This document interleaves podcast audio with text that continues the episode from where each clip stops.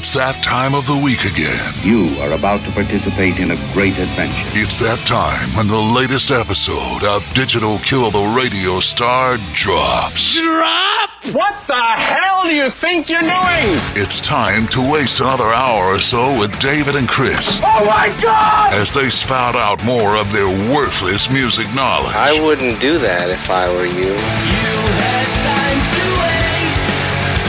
to waste, and I'm not sorry. It's time to hear them discuss the music of their youth. It's the gift that keeps on giving the whole year. As well as the music of today. Excuse me while I whip this out. I want to taste love and pain. Want to feel pride and shame. Miss you, misunderstand me. She fell, she fell, right under my spell. Oh, that baby, baby, come out. She did, she did. So kick back, relax, and have some fun with David and Chris. Who are those guys? Damn, Digital Kill the Radio Star starts now. Come on, quit stalling! Hello, everyone, and welcome back to the Digital Kill the Radio Star podcast. As always, I'm your host, David. Uh, my buddy Chris is sitting this one out this week. He uh, he's up in Memphis taking advantage of the uh, hot weather, I'm sure, and uh, having a good time. So this is going to be a bonus episode. Uh, we do these from time to time with just me when I when I interview somebody. And so this week um, we're really lucky to have Clint and Amber from the band Amber Eye, and they are a, a band out of Austin, Texas. And uh, their publicist I met at the uh, Nashville Rockin' Pod, uh, I guess last year. And uh, she sent me their music and asked me if I would be interested in uh, interviewing them. And uh, I was. So uh, welcome to the podcast, Clint and Amber. Thank you. Thank you. How's it going? Hi. Oh, man, things are good. Things are good. Well, let me ask you this. We ask everybody this. This is the first question I ask everybody in interview. All right, it's for both of you. Okay. What was your first memory of music, and who was your first favorite artist? Well, sheesh.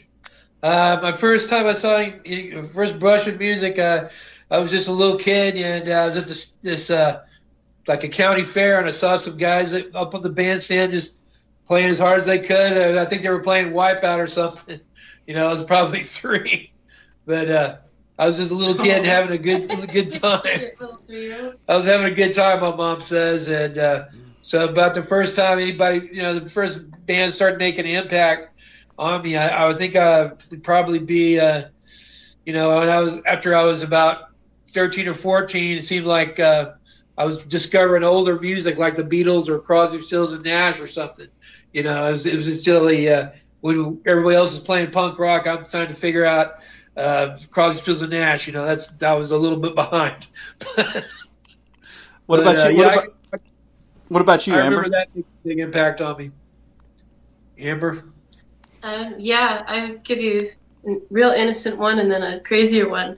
I just, uh, my father uh, was just, as a little kid, I was like four or five, and, you know, he's out doing a lot of yard work, so I didn't watch a lot of uh, cartoons. I'd watch M T V, you know, Steven Tyler, uh, Def Leppard. It looks like I'm sitting with Joe Elliott, but no. uh, I mean, I basically, I basically just, you know, from even just watching M T V and then later, my dad showing me the oldies and um, a lot of doo-wop. I mean, even early, like, they called it Cola ninety-nine point nine, and go through Warner Springs in the San Diego Mountains. I grew up in San Diego. I mean, I had such a, a wide, wide, you know, sort of variety and influence. And then later meeting a band called Kettle Cadaver out of Temecula, which is infamous. And um, it, it was my childhood. And later on, it got to be, like, you know, it's a crazy band, but I mean, um, Edwin, who's now passed uh, away, but he, he kind of set his own rules, made his own reality, was uncompromising, and didn't seek validation. Uh, and just, it's been, I just took it from there. And, you know, being influenced by the nineties bands as well, because of my age, I'm thirty-seven, I'm old. We come from different places, but we, we do this together. Yeah. Well, um, when did when did y'all actually start this as a band? When did we start this as a band? He um, officially? Yeah, about two years ago. Two years ago, yeah. Yeah, about two years ago we started. A, we got married and she moved to town, uh, and then um, she was working on her songs and she'd been playing me these songs all along. And, and so then she, I had a friend with a studio. And she goes, well, you think we could go over there and record one of them? And I said, sure, we probably could. So uh, we got to talking, and the demos got around, and we ended up, uh, yeah, Raquel and Steve heard them, and then uh, Just we got a, we ended up uh, with a uh, independent record deal from uh, Steve with Steve's uh, with the company uh, Double Trouble Productions. Double Trouble Productions, who uh, who uh, let us make a record for them. And uh, that was last year, and so uh, now we're uh, we the record came out, I guess, uh, probably last September. We started uh, doing little tours and playing around, and so that's about as that's about how long that went on. So we've gone from wondering if we could make record one of them to a, a whole album going to play for people and doing interviews like this with guys like you. Now, Amber, you said you're a child in the nineties. Uh, I was listening to some. I was listening to some of the songs on the album today, and I definitely caught like a nineties vibe to it, but also I feel like at some point one of you listened to the Sonic listened to Sonic Youth a lot. I kind of pick up on I kind of pick up on a little bit of Sonic Youth on some of those songs. Guilty, yeah. Guilty is charged. Yeah, that would be.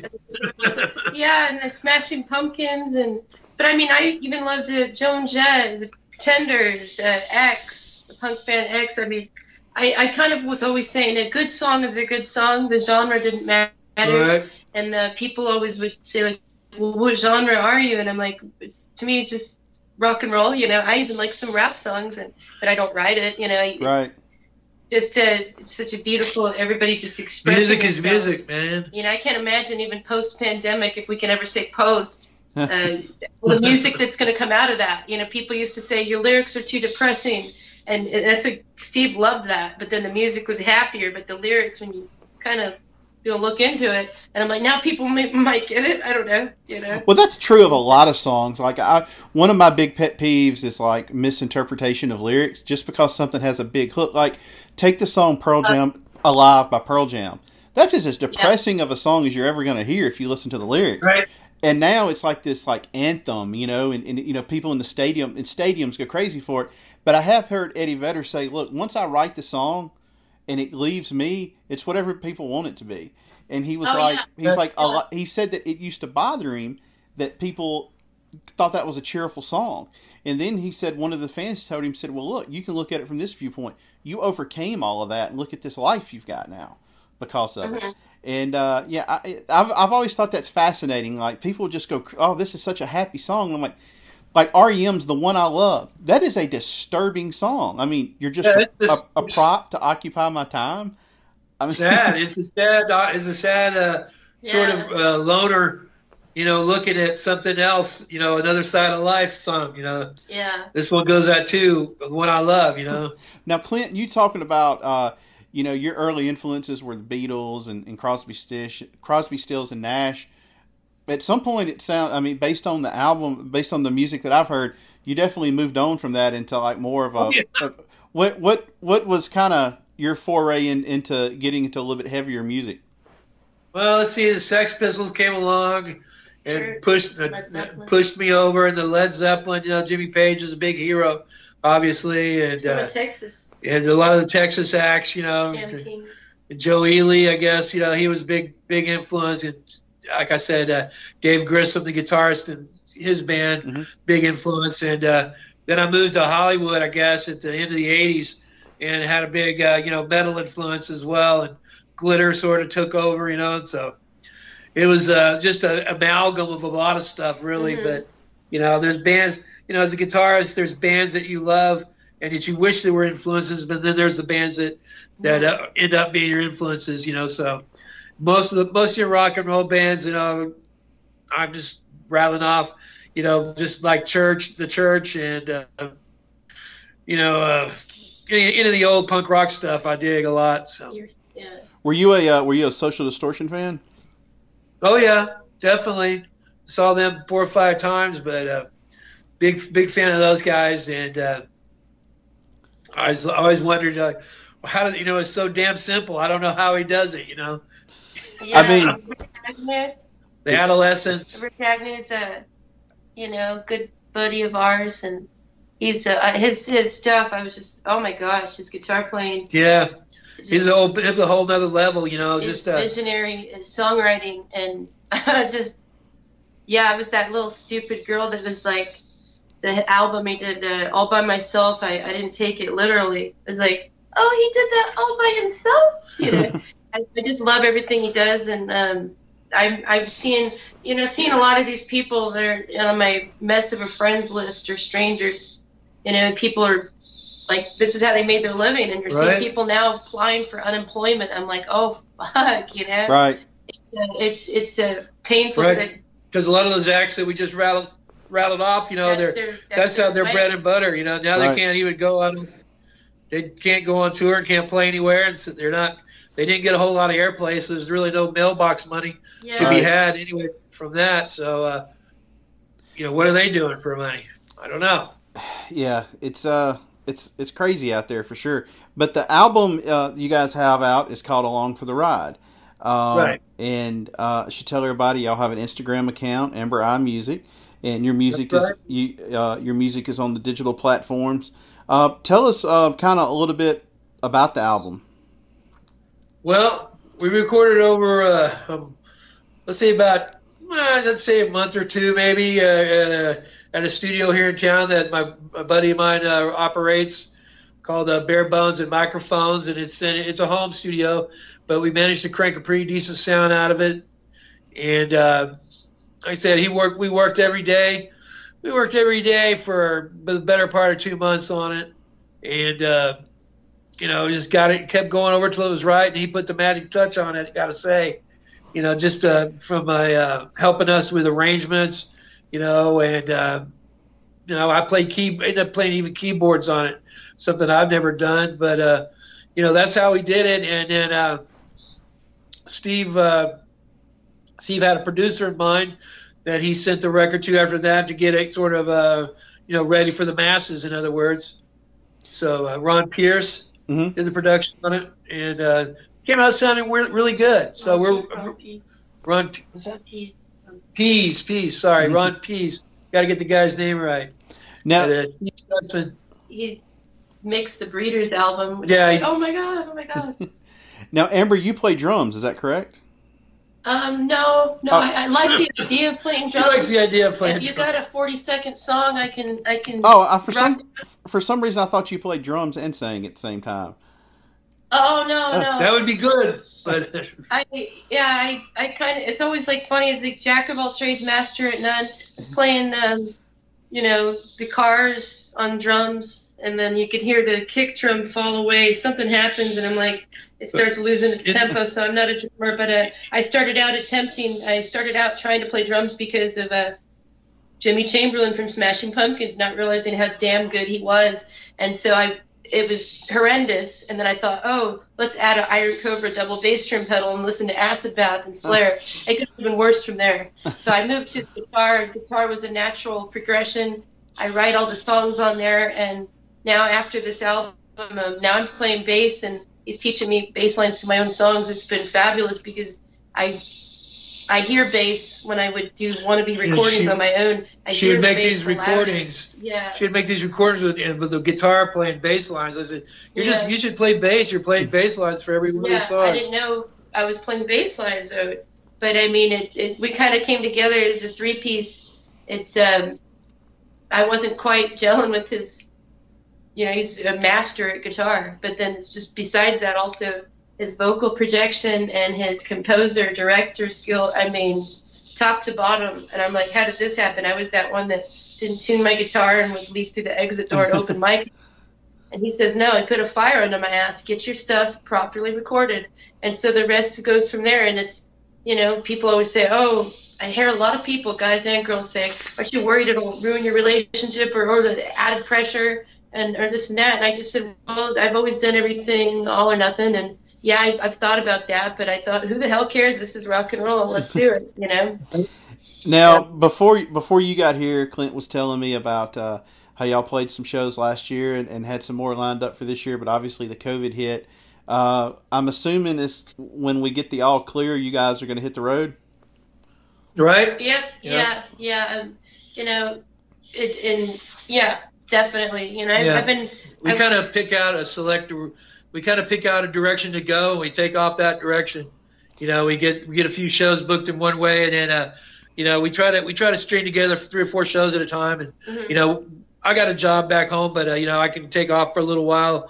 So, yeah, it I, works. It works out okay. You now, play about four shows. Did y'all have one booked? Did, did I read right? You got y'all had one booked in New Orleans before this happened.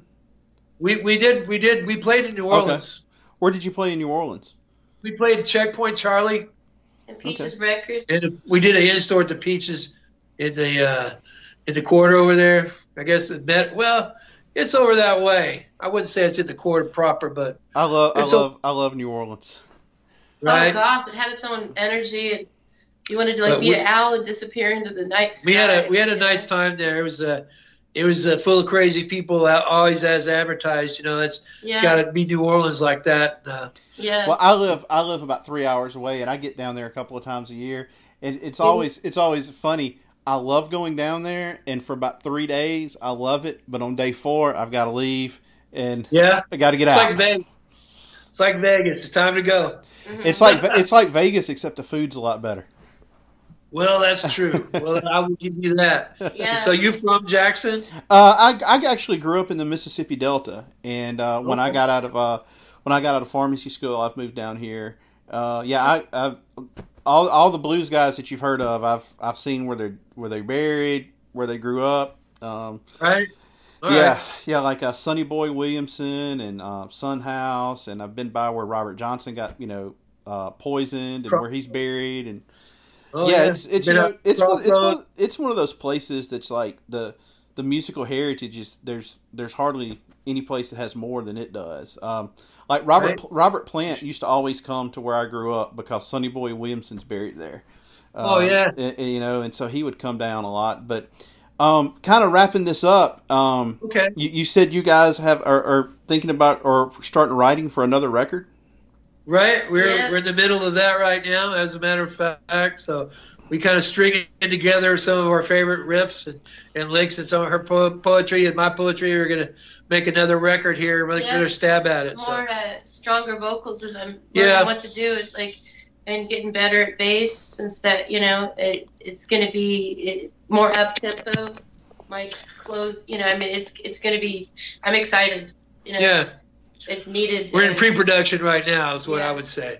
Well, so uh, I I joke with people like, there's going to be so much music come out of this, and I was like, how many how many prog rock bands are going to have these co- COVID concept albums? It's going to be like co- Coheed yeah. and Cambria, you know. Uh, uh, Pandemic will tear us apart instead yeah. of love will tear us apart. Yeah, that's that's going to be the big thing. Well, listen, yeah, um, threshold threshold's pretty low. Sorry. It uh, it, it's it's been really nice talking to you, you guys, and I and I hope uh, I hope once the uh, once COVID's over, um, you know, you're able to hit the road, and we'll tell everybody that the album is Along for the Ride. You can find it on all your digital platforms, and follow them on Instagram at Amber Eye Music. Right. And uh, check Bandcamp at Amber Eye. Yes, I'm sorry, you said Bandcamp. Yeah, we have yeah. we have a page on Bandcamp that I leak out uh, songs on onto, you know, just to keep people's interest. Yeah. Something to hear, something to hear, you know. So keep your eye on that too. Cool. Well, thank you for taking a few moments out of your time. I, I really appreciate sure. it. And uh, Chris will be back with me next week, and we will talk to you guys then. Take care.